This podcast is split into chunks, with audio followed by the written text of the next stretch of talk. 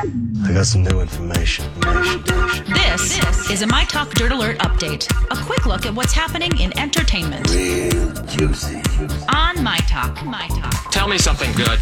Courtney Love has been pretty vocal in her support of Britney Spears and even shared some covers of the singer's music. On Saturday, she posted a video to Instagram sharing her covers of Britney Spears' Lucky. Uh, Love was recently involved in an investigation piece in the New York Times that covered the troubles of uh, Britney Spears' conservatorship. Love has been one of the many celebrities to speak up about the conservatorship for Spears. Good news if you're sick of getting so many robocalls. Uh, the FCC's new anti robocall rules went into effect last Thursday.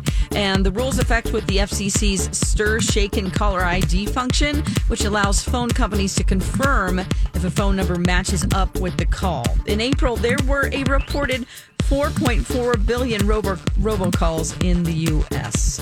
Beyonce and Jay Z were spotted out and about in the Hamptons with Twitter CEO Jack Dorsey. Why? Well, word is that Dorsey is working on a deal to purchase the majority of Tidal from Jay Z for 300 million.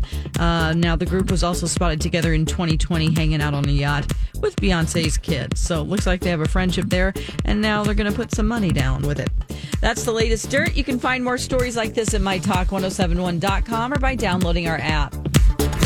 That was a good update, Don. Dirt Alert updates at the top of every hour.